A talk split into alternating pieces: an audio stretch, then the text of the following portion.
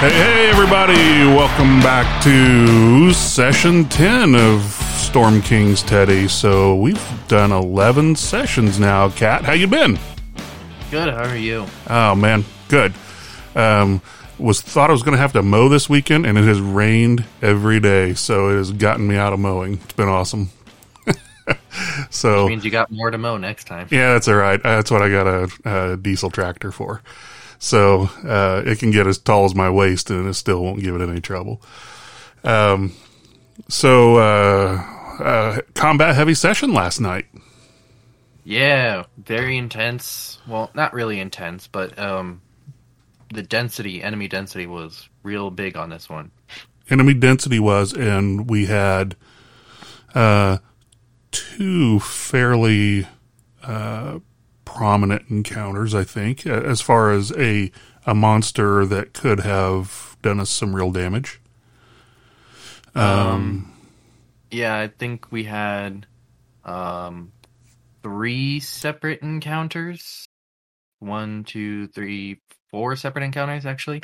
so one, two, three, four. It was five technically, if you count all the different drones. But uh, but regardless, um, Yeah. So the the first encounter was when we picked up play, and immediately you and who else went up to the Winifred. you you and Winifred went up to the actual uh, lamp floor of the lighthouse, and there you found a um, essentially inside the the lamp house, closed off with uh, hardened glass, was a will o' the wisp, and the lighthouse instead of putting out light was like pulsating darkness and creating ghouls. Yep. And Um, so you guys had one round at least, or first round up there on your own, right?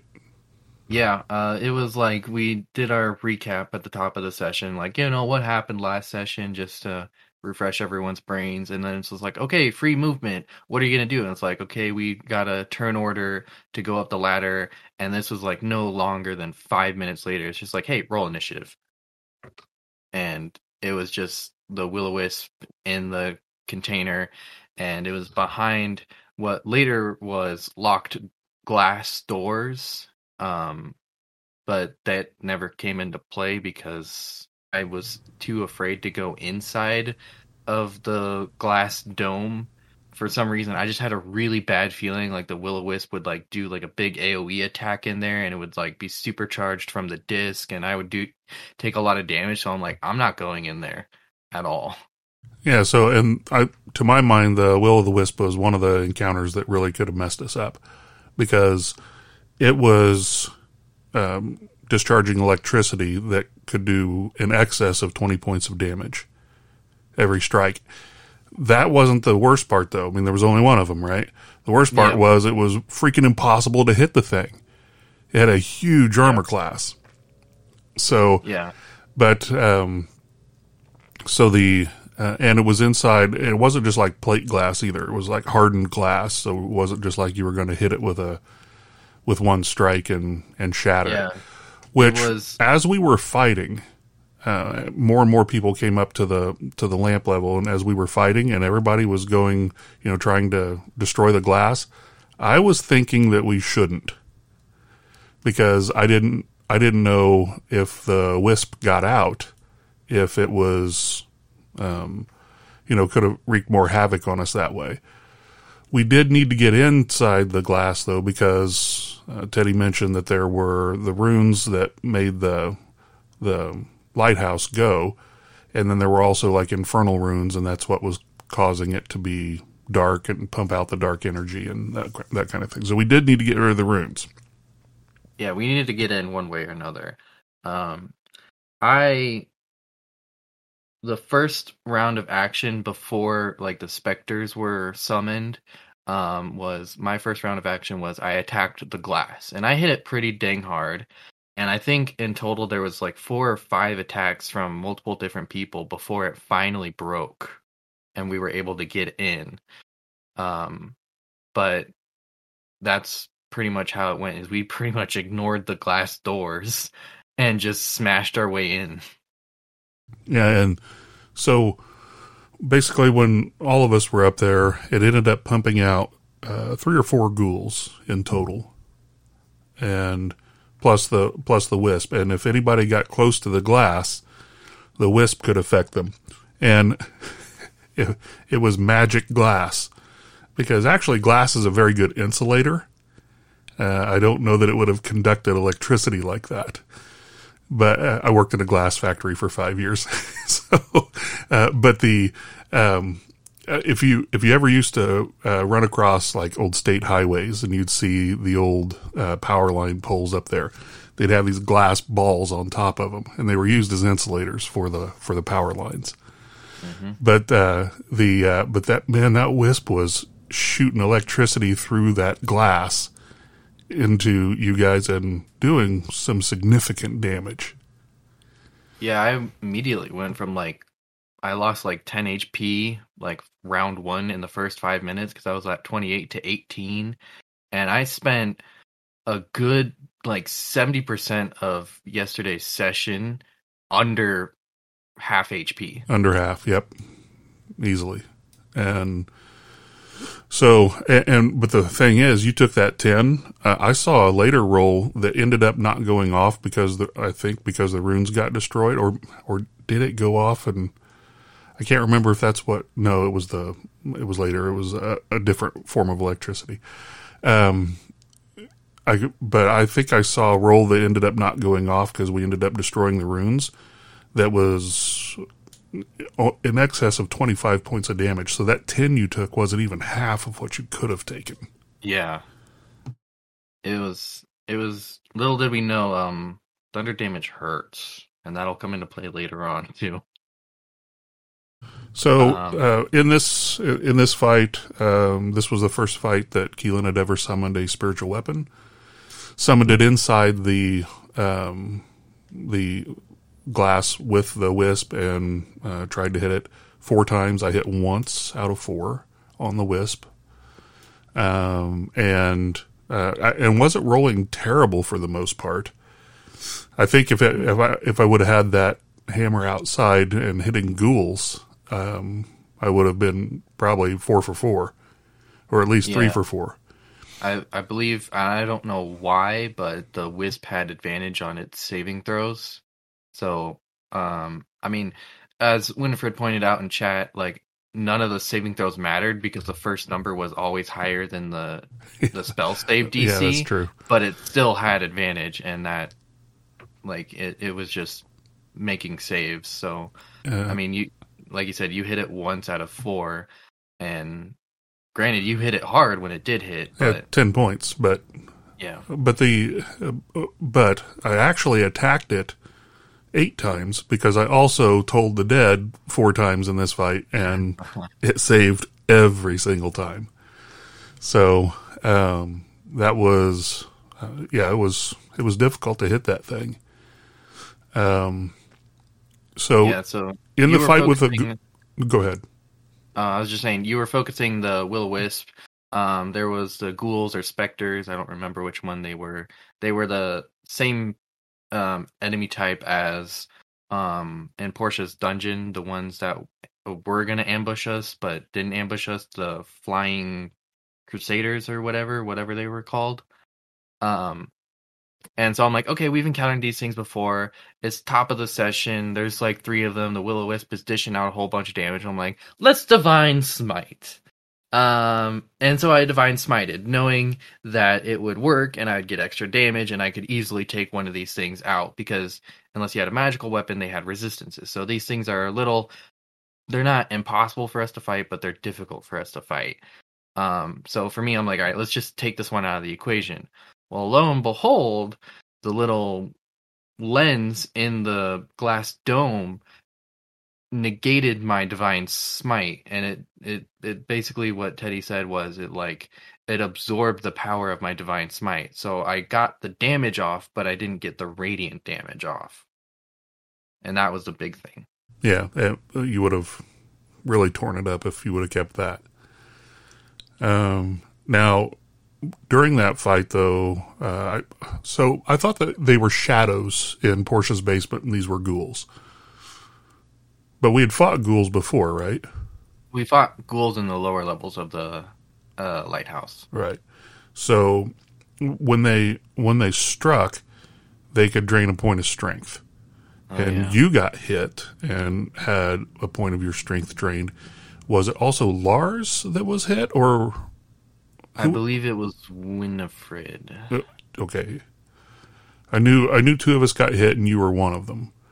Yes. Usually, I I don't keep uh, close track of that unless it's somebody that's running rocking a strength bonus because that's where it really hurts, or if it'll take them negative, you know, to a negative to hit bonus.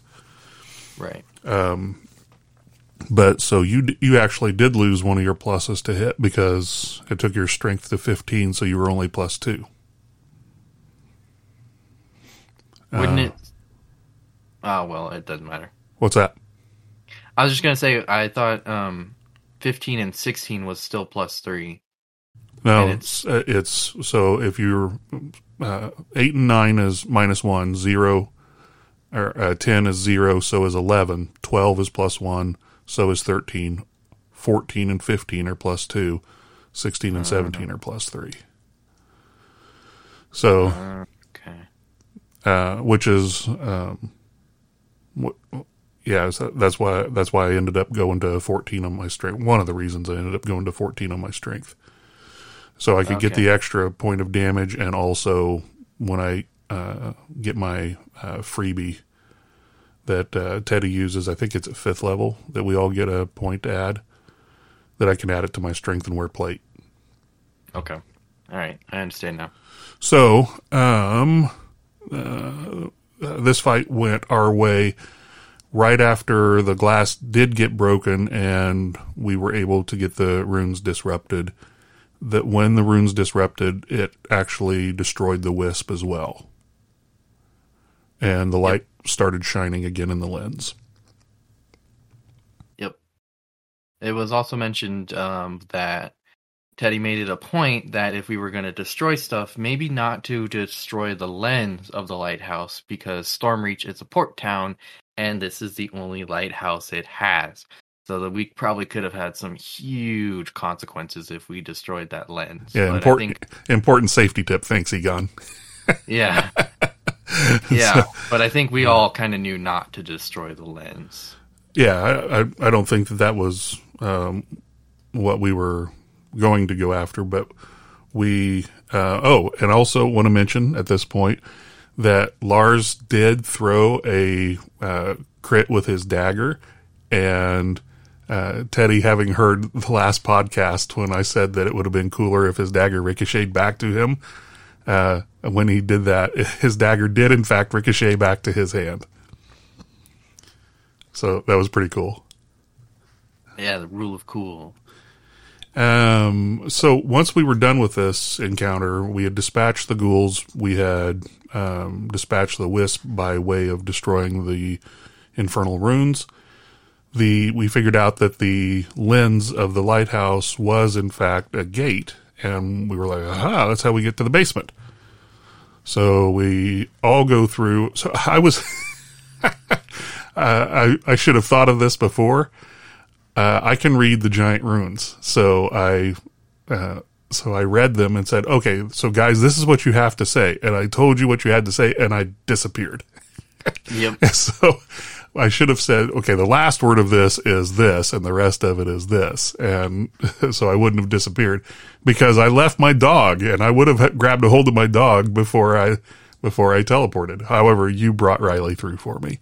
Yeah, I was. Everyone was saying the phrases and disappearing, and um, I'm like, okay, if we're disappearing, I'm gonna grab Riley because I'm pretty sure it would be one. It'd be a pain in the back to reclaim um, Riley after this was all over, and two, I didn't really want to leave Riley behind. So I'm like, if we're being teleported, I'm gonna snatch onto Riley and get teleported with Riley. So, Um, but I had, I went off mic and I was laughing my ass off. That was a fucking boneheaded thing to do, Wind. Yeah, um, the the teleportation runes read uh, "Glory to Kolsir, be welcome if you're friend to dragon or giant," and everyone was disappearing left and right by saying the phrase, and I'm like, I was kind of being a smartass. I'm like, well, I'm a friend of a dragon, and I didn't get teleported, and I'm like, okay, so then it occurred to me or was told to me that I had to say the phrase and in order to be teleported so i'm like fine i'll say the phrase and i got teleported with everyone else And when we were all teleported, we realized that we're in a really cramped cell and we're locked in. Uh, we did make it to what we believe is the basement. Um, that was never stated outright, but we think that that's where we are. And we're all in this cell, and outside of the cell, uh, we see um, that uh, Eldemir guy, his head, and only his head, on a table. Uh, the, there was a tiefling dressed like a guard and restrained with leather straps. That was Tabantha. Um, and then um, she was struggling on the table. There were two iron defenders. They're like mechanical hellhounds. It's kind of how I looked at them. Um, and then we also let's see what else was there. Oh, um, two iron defenders. Uh, there was a kobold, and that was um, Haslak Char, right? Mhm. And uh, he had really blank eyes, and the gnome, um, uh, Huber von Schoop, I think was the full name. We just called him Huber. Um, was uh, wearing like um, steampunk type goggles, but had the logo of the Bill Drats on the side of it, and was uh, doing something to keep Huber like in a trance. And um, there was going to be some dialogue, I think, at this point, but uh, Keelan and Tabane uh, flexed and uh, gave one another advantage and bent the bars so that we could, so the entire party could exit the the cage. yeah i think teddy's plan was we're all stuck you know try and find a way to get out while huber is just kind of monologuing introducing himself telling us what's going on and you and i were just like nope not having it we're getting out of here so you gave me advantage on uh was it athletics or was it a raw strength Uh, I think it was athletics. and, and, 'Cause I and, and also um, guidance, right? yeah. Um, I'm I'm pretty sure it was athletics, and you gave me advantage on a, an athletics check, and I crit. Um, Yes. I didn't really the the guidance was like the cherry on top, but I crit and got like a I think it was a 27 in total. Um, and the way Teddy described it is just like, okay, so you don't just bend the bars, you just kick down the iron door and just bust it open, and it goes flying across the room. And at that point, you know, Huber's just like, "Whoa, hey there, calm down," and you know, we're all just it just spewing from the the cell now fanning out across the room. And we essentially was just like Cooper was talking to us, but we're just like, yeah, screw you, whatever. We're not talking about you. And you and I went over to you said Tabantha, but all of us in session were saying Talantha. So Right. Well, I think that's how Teddy introduced it was Talantha, but then later in session he said, actually, I think it's Tabantha. Yes. So whether it's Talantha or Tabantha, I don't know. I'm gonna say Talantha because that's how I remember it. If it's Tabantha, I'm sorry. Um, we can probably call her Tana for short or something, just to meet in the middle. But um, yeah, she was the tiefling that was tied up, and it was told to us by Huber that like, hey, don't mess with her. I'm turning her into a a vampire. And uh, one of us did a, or a few of us, I think, did a, um, what what check do we have to do? Intuition check. Insight. insight check, and it was uh, absolutely that's what was going on. Yep. So um, and then I believe you and um, Portia have to make like Arcana or religion checks on Talantha to see what was happening to her. And sure enough, yeah, he was telling the truth. Huber was telling the truth. She's being turned into a vampire. We found out she had two rounds to go before she fully turned. And you rolled really high enough to know how to reverse the process. And it was Teddy told us like, listen, you can reverse the process, but it will eat up your turn, and you need a full round of combat or a full round to go without being hit in order for this to successfully go off. or if I got hit, I would have to make a save. Right. And so once Teddy said that, I was just like, done. I know exactly what to do. I get to use one of my class features. I'm throwing myself in the fray. I'm like, I'm protecting you at all costs. And this is this I was really excited about this upcoming combat. And you were Like, really excited about it with half your freaking hit points. Yeah. I was I was pretty beaten up and I'm like, I'm gonna die, but I'm going out in a blaze of glory. Uh, what is So- he doing? he, Yeah. He closed the distance, put himself in the middle of all of these, and then said, You're all fighting me. He's Yep. got half of his hit points. I I was playing Reckless last night and it was fun. Um but yeah, I'm like nothing's to touch Keelan. I'm like nothing's to get past me. So I moved up next to an Iron Defender, the one that was closest to you.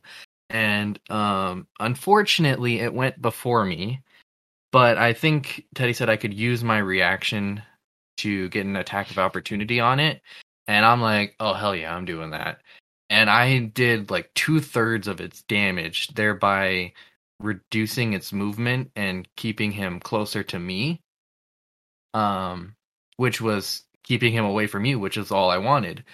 And that's exactly what happened. Um, but in turn, I think he attacked me instead of you and grappled me, or like he he the Iron Defender clenched onto my arm and I was grappled.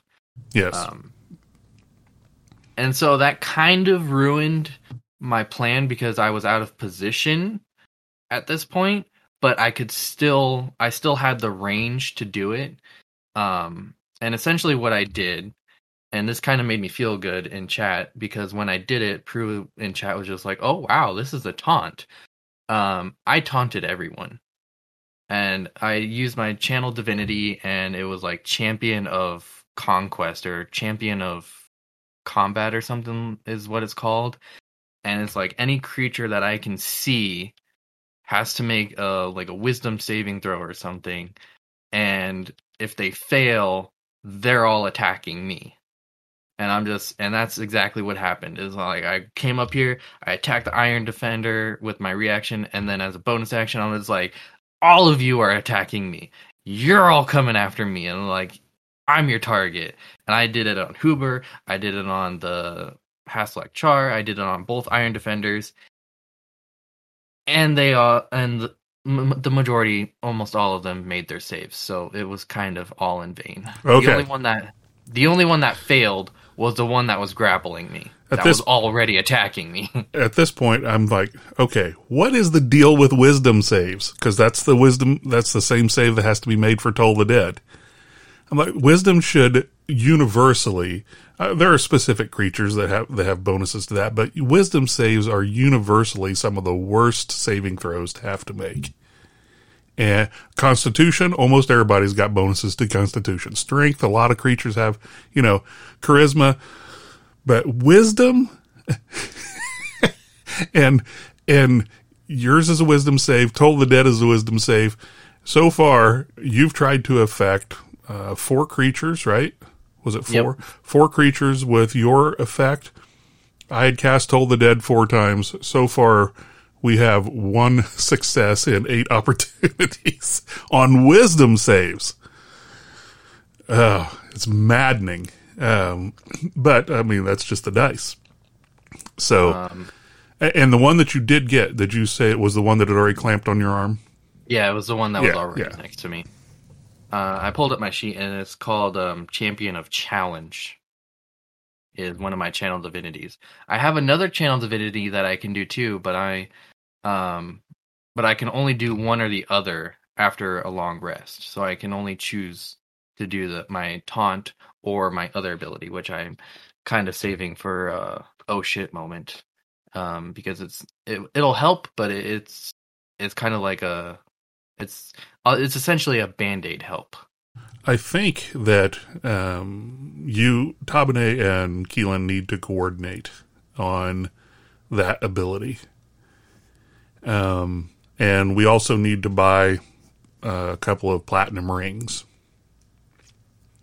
Okay. because I think that if you and I both buy a platinum ring that's worth like 50 gold pieces each, uh, I can prepare a second level spell, and I think it's called uh, it's like uh, Soulbind, or I, I can't remember. I can't remember the name of it. But what it essentially does is I can cast it on you.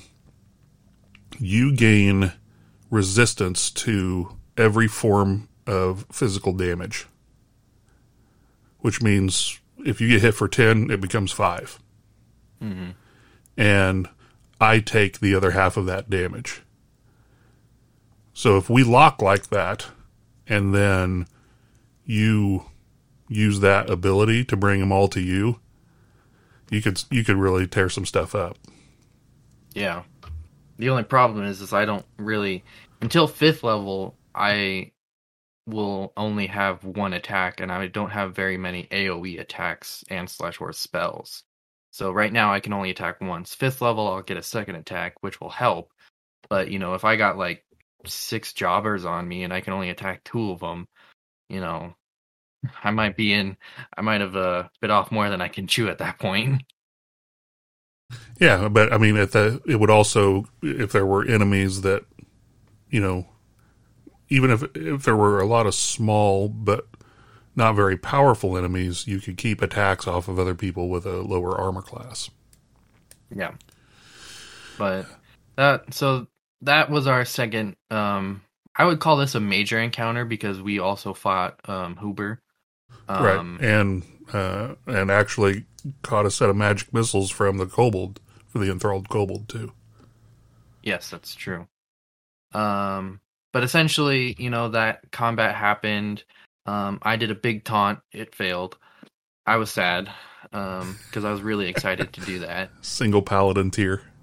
Yeah. it sheds from my right eye. Um and then the it kind of went off smooth because everyone just kind of picked off some characters. We got in positions, got flanks on the other Iron Defender. Um kind of was surrounding Huber and it was at this point Huber activated like a, a shield charm that um Portia had to roll an arcana check and essentially told us that it negated like first through fifth level spells. It was a globe of invulnerability. yeah. It- he had a what it was. brooch and he activated it. And at this point, we're figuring out Huber is an artificer. Yeah. And he kind of taunts Portia saying like, "Oh, I'm a better artificer." And so uh, he and Portia had history. Uh, she kind of drove him out of town because she was easier to deal with, and so uh, so she ended up with more customers. But yeah, so um, globe of invulnerability that means cantrips, uh, anything that we have other than just abilities will not, uh, you know, attacks with spells just won't affect him because the highest level spell we have second. Yeah. So it was it was pretty much just a melee brawl on Huber. Um and uh at this this point, you know, um a whole round of combat happened. You saved Talantha. Well, Uh, so I did the I did the work on Talantha. The group saved Talantha. We got out of the cage in time. We engaged them in time, and you guys kept all the heat off of me while I worked on her. This was there. There was no just me saving her because everybody went forward and engaged these these things that could have, you know, attacked me while I was doing the work. That's true. I, I think we did learn from Portia's basement that uh, we we don't want to dilly dally. So yeah, it was it was kind of nice that we got out of the cage the way we did immediately because I'm pretty sure if that didn't happen, we would be stuck in the cage and Talantha would be another enemy for us to fight. And uh, yeah, right. If all we had to do was stay in there two rounds, and we would have had a vampire under this guy's control. Also, the yeah. interesting the the uh, rune that I had to destroy or dispel was uh, the same rune that we've been seeing all this time. It's the Kraken skull with the sword through it. Yep. Um. So, anyways, the team saved Tabantha. There you go. That's I like that better. uh, all of us doing our part here and there. Damage, bardic inspirations, master of tactics. Um, you know, we all used uh, everything to our abilities. Um, then at some point we saved Tabantha. She got up. Like you saved her. Okay, sorry. The team saved her. um, and then once you broke her bonds, she immediately went after you in the turn order. So she was just like, "All right, I'm saved. It's time to fight." Um, I think at this point, I was at like eight HP, and she healed me. Um, which I'm if she didn't, I would have died. Um, because Huber misty stepped from his position to go like clear over towards the eastern wall, and he pulled out like this electric cannon and um essentially shot i forget the spell's name it was essentially like lightning it was a lightning bolt gun That's what it yeah. amounted to it was a lightning he, bolt. Yeah and so he shot it in a line and there was lars myself and portia was in that line. And we all had to make constitution saving throws. Oh or dex i don't remember which. Or dex yeah it was one of the two. Um Lars and I passed and we took half damage, but Portia failed and he dealt 25 damage. And it was at this point I felt really good because Portia was just like, "Thank you, Tabane, and your temporary HP," because I think she was down to one HP. Yeah, she was I am, hurt bad. I'm like 90% sure she had 26 HP and six were temporary HP from my inspiring leader and she took 25 damage from that so she got really messed up and was just like thank you for the temp temp hp and i'm just like yeah i'm doing something you know like it, that made me feel good um so yeah and at this point um huber is he's getting ready to do some other stuff he'd already taken some damage before he misty stepped um, right but uh, he's getting ready to do some more stuff. Maybe shoot the lightning gun again. We don't know. At this point, Keelan uses her uh, divine power to uh, do healing, and that what she can do is use her, her divine inspiration. Uh, she can still only use it once a day, but she can use it for three different things. One of them is to turn undead. One of them is to do this heal, and one of them is to replace a spell slot. So what she did was uh, a heal, which does five points of healing per cleric level. So I can do 15 points using this divine inspiration. The trick is that I it has to be someone within 30 feet of me, and it also can't take anybody up past half of their hit points. So I took you from where you were after the lightning bolt up to exactly half of your hit points, and then put the other three or four on Lars. I think. Uh, I think because I you I think you ended up with eleven of them. Yeah, because I was I went from like I had eight, and then I got like eleven healing from Tabantha, and then I took twelve. Or no, I got eight healing from Tabantha. Um, I got some amount of healing from Tabantha, and then I immediately took 12 damage from the lightning bolt.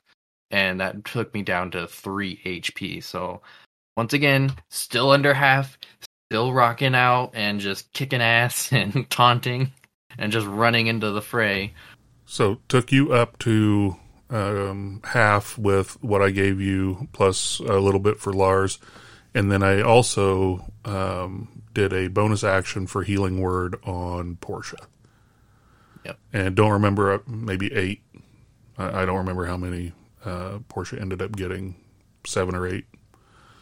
Yep. Um, and then and then after that we all kind of like was running towards Huber. Um Lars was the first one to get there. You didn't have quite enough movement to get there, but granted you healed the pa- half of the party, so there was not much else you could do after that. Um and then it was my turn again and this is where I did a blunder in my oh, eyes. it wasn't your it wasn't your turn yet. What? Riley plowed into him Oh, and took him down to the ground. Right, I forget. Right, I forgot about Riley. Which actually, if I would have known it was going to give disadvantage to the ranged attacks, I wouldn't have had him do that. Um, but and also, in retrospect, um, he didn't do he didn't actually do his damage. He he only took him prone. I forgot to roll his damage. So, uh, Right, yeah. Riley did his bowling attack and Yeah. came barreling in and knocked Huber prone. Um, Crew did a ranged attack at uh, a, just a normal one. Normally, she would have advantage if she did this. It's like she um, eats up her movement to gain advantage on hit, but since he was at disadvantage, it just kind of equaled out. So she just did a normal attack. Lars then ran up and did his vicious mockery or something.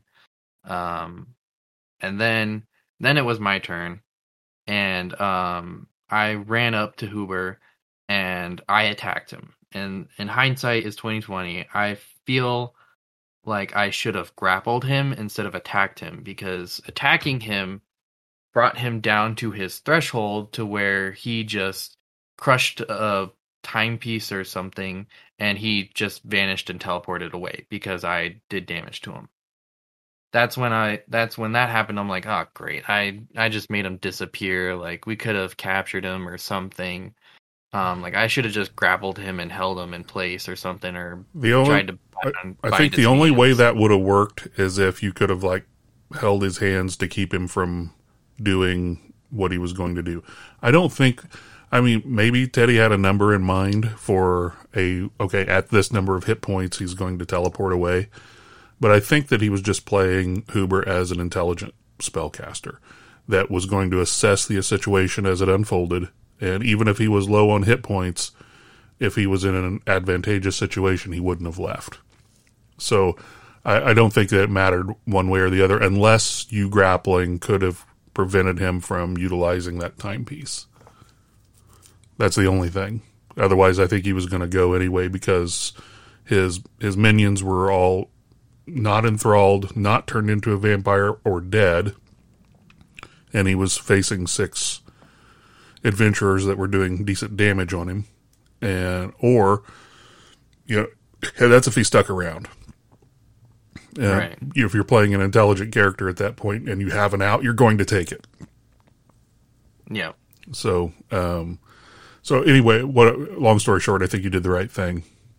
I I don't think it mattered one way or another unless you could have kept him from actually accessing that timepiece.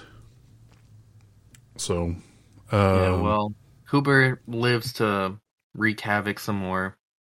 Yeah. Um, okay, and in this room, uh, we found a bunch of uh, lab equipment. Uh, Portia was excited about that. We, um, so alchemist supplies, carpenter's tools, herbalism kit, poisoner's kit, thieves' tools, tinkerer's tools. We also found two potions of greater healing, one necrotic resistance potion, a potion of water breathing, and a blue and gold robe with like a frictionless feel and a tail hanging down. Uh, so it's a magic cloak of some kind. Um, if it wasn't for the tail hanging down, my guess would be a cloak of protection. We ha- we haven't identified it yet. Right. So my guess would be a cloak of protection because of the frictionless feel. Uh, but with the tail, I don't know. As it has me thrown. So uh, we picked up these items, uh, found a secret door, uh, secret tunnel uh, for those. you must watch Avatar. Yeah. and we um, so uh, we started down that and we ran into our third encounter which was um, a bunch of it was 10 monodrones and like a like a little five foot tall pillar that had buzz saws coming off of it that was just randomly going around and the buzz saw wasn't active yet but we fought the monodrones and we uh, we finished all of them. Then it activated and started moving around, and uh, you and who was it? Lars tried to disable the buzzsaw, Mhm. and trying to Oh, tip it um, over, right? Um, Portia threw some attacks at it too. Um, I think Brew shot a crossbow bolt at it, but it it had an insanely high armor class, so I think they just kind of gave up and was like, yeah, let's just not deal with that thing. Um, but it was told to us that if we could tip it over, or like we could tip it over, and that might disable it. So that's what I was trying to do. Um, Lars was trying to jam a dagger in the mechanics to try kind of like stop it that way but he he wasn't lars was having some pretty bad rolls and i felt kind of bad he got a lot of nat ones Let's yeah, let's talk about Lars for a second though. Uh, I'm going to start keeping track of this too because it's just fun. Uh, I have to start keeping track of how many calendars he offers out every game session.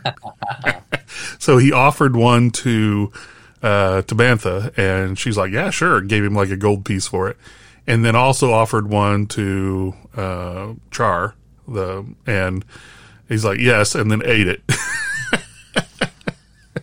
so um, that's always good comic relief. Uh, Lars is pimping his calendars. Um, so okay, while you guys are messing with the the buzzsaw thing, we open another door, and uh, we should mention the monodrones dropped platinum rods. So there were ten platinum rods worth twenty gold pieces each that were non magical, but there were also small uh, discs that were charged. They called them batteries and we were able to take these batteries and use three of them to open the door um, to the next passageway. Um, Winifred went in there and sees four duo drones, and they're thinking about attacking him, and he's he convinces them that he belongs there, so they decide that he is also a slave, like they are and you know, welcome fellow slave, that kind of thing. And so then they actually helped us in a fight against a couple of spider swarms that were in that room. And, um, and Winifred said it in game. And I was just about to go, yeah, let's do that before we open the next door. So Keelan's like number one rule of adventuring. Don't leave anything bad behind you. And Winifred said, we probably ought to kill these guys before we go any farther. And I didn't listen to him. I should have. That that's number one rule. And uh, so we open the next door. We see tri drones and quad drone. There are three tri drones and a quad drone in there, and they command the duo drones to also help them fight. So now we're fighting eight drones. and we only would have had to fight four if I would have listened to Winifred. yeah And so, um, anyway, the duo drones weren't all that tough, but still, it was, you know, um, something that we had to deal with. We couldn't focus our attacks on the, on the bigger ones. Uh, they also dropped batteries and platinum rods. the tri drones and the quad drone, they were a little bit tougher of a fight. My spiritual weapon ran out uh, about two thirds of the way through that fight, and um, I think I only have one first level spell left at the end of all of this. But we uh, we ended up uh, beating them. There were two almost like um, uh, plates that were uh, radiating electricity. When you and I went after the quadrone, we both went by those plates and like it arced electricity out to us, but it didn't affect me. Did you get any damage off of that? No, we both made our saves. Okay. And uh, anyway, we ended up killing the um, the quadrone. He boogied in between those plates, and the electricity healed him a little. But then uh, another hit, and he was done. Yeah. So Uh, this this was an encounter that I I really want to commend Teddy for because this was a good amount of enemy density, but it wasn't scary. They didn't have a lot of HP and they didn't hit very hard. This is the second time where we've been like almost surrounded or there's like um the first time was the pack of jackals at at the beginning of Portia's shop. Um yeah, yep. and this is the second time where I'm just like, oh god, there's like ten of these things. We're gonna have to like funnel them through the hallway and like pick them off at range or something.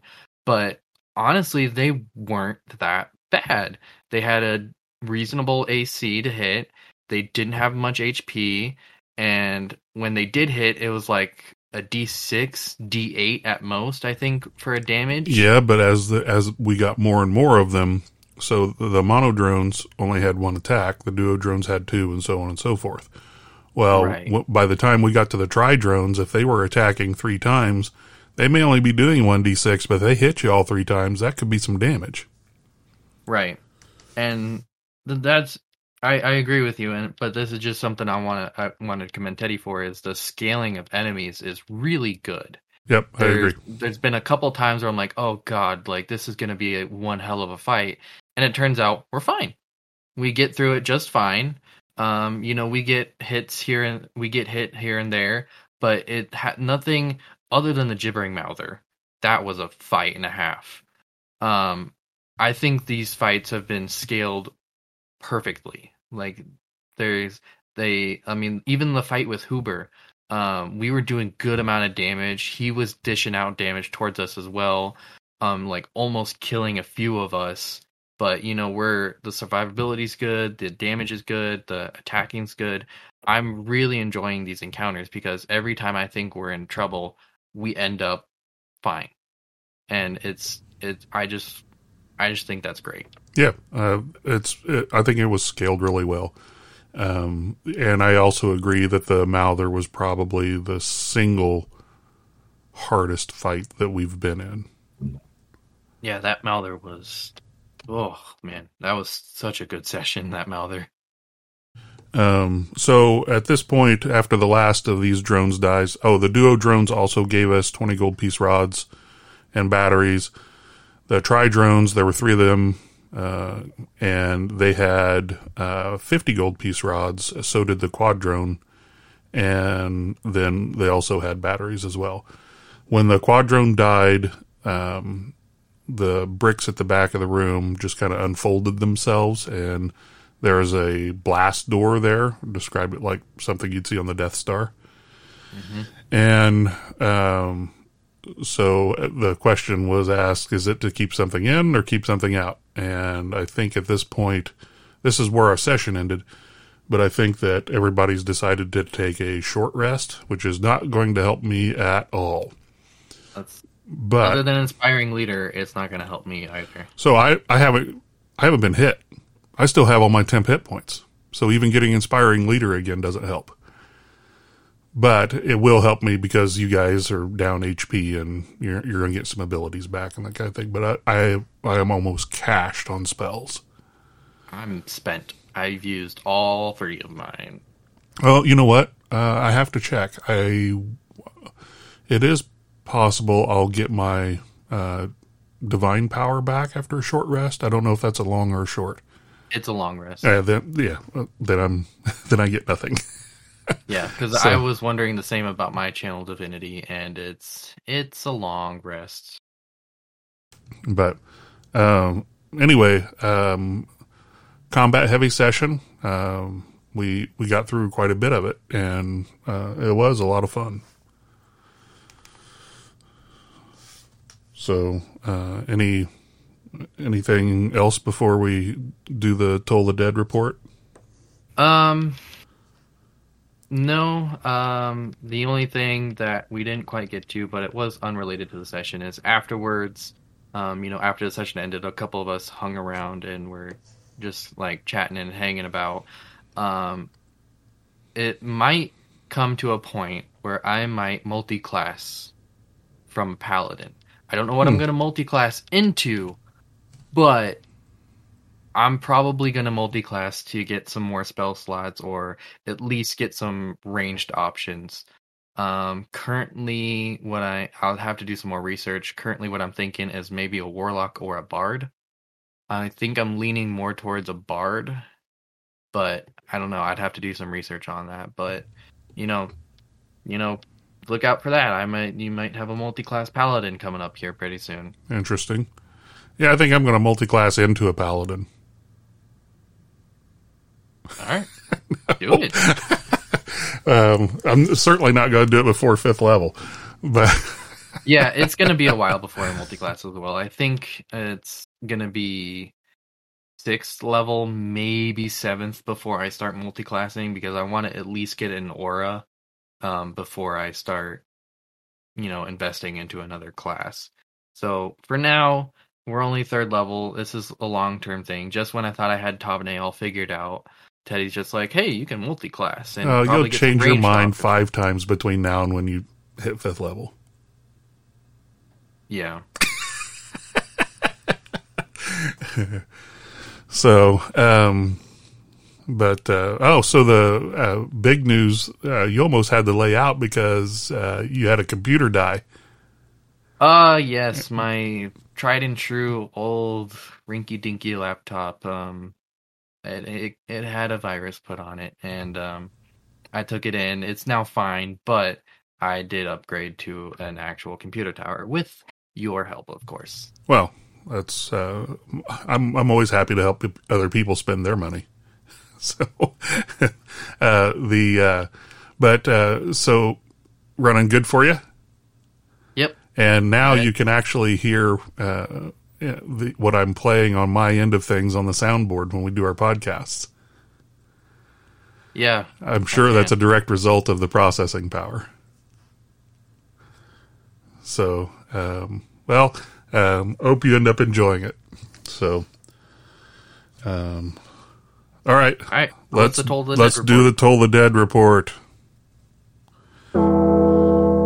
So this session, five toll the deads from Keelan, um, with one hit, so a session total of twenty percent, and uh, that brings my total number of toll the deads for the entire campaign up to 20. I am 5 for 20, hitting 25% of the time. That me on a spell that, unless there are bonuses involved, I should be landing 60% of the time. So, uh, anyway, uh, yeah, 20% in this session, 25% overall. So, how's that? It's. I mean, it's it's an ongoing joke at this point, unfortunately. um, but it is funny. Uh, and so when I was when I was picking out my offensive cantrip, first of all, uh, we talked about this for just a second. I don't think that Toll the Dead necessarily goes with, um, you know, a life domain cleric because it's necrotic damage. But if um, you know, I also don't necessarily think that um, uh, crossbows go with clerics either, and I carry one of those. So, uh, but that's old school stuff where they had to use blunted weapons and and that kind of thing. Uh, but what it does do is it diversifies my damage. So force damage for my spiritual weapon. Um, I get blunt damage for my mace. I get piercing damage for my crossbow. This gives me necrotic damage, and when I hit fifth level, uh, Spirit Guardians is going to give me radiant damage. So it diversifies the types of damage that I can do, and so any enemy we meet, hopefully, unless we can only use slashing damage on them, I'll be able to hit them with something. So, uh, anyway, that's uh, that's the Toll the Dead report. Um, you got anything else that we need to cover? Uh, I think that about covers it. Um, oh, um, just want to add that behind the blast doors, uh, you and I can still sense the presence of that celestial yet not celestial entity being behind the doors. Yep. So uh, we the big the big bad that we're uh, here to face is still there. Uh, we're all almost cashed on spells, so uh, it'll be an interesting session next se- next session, man. Thanks for taking Yeah. the time.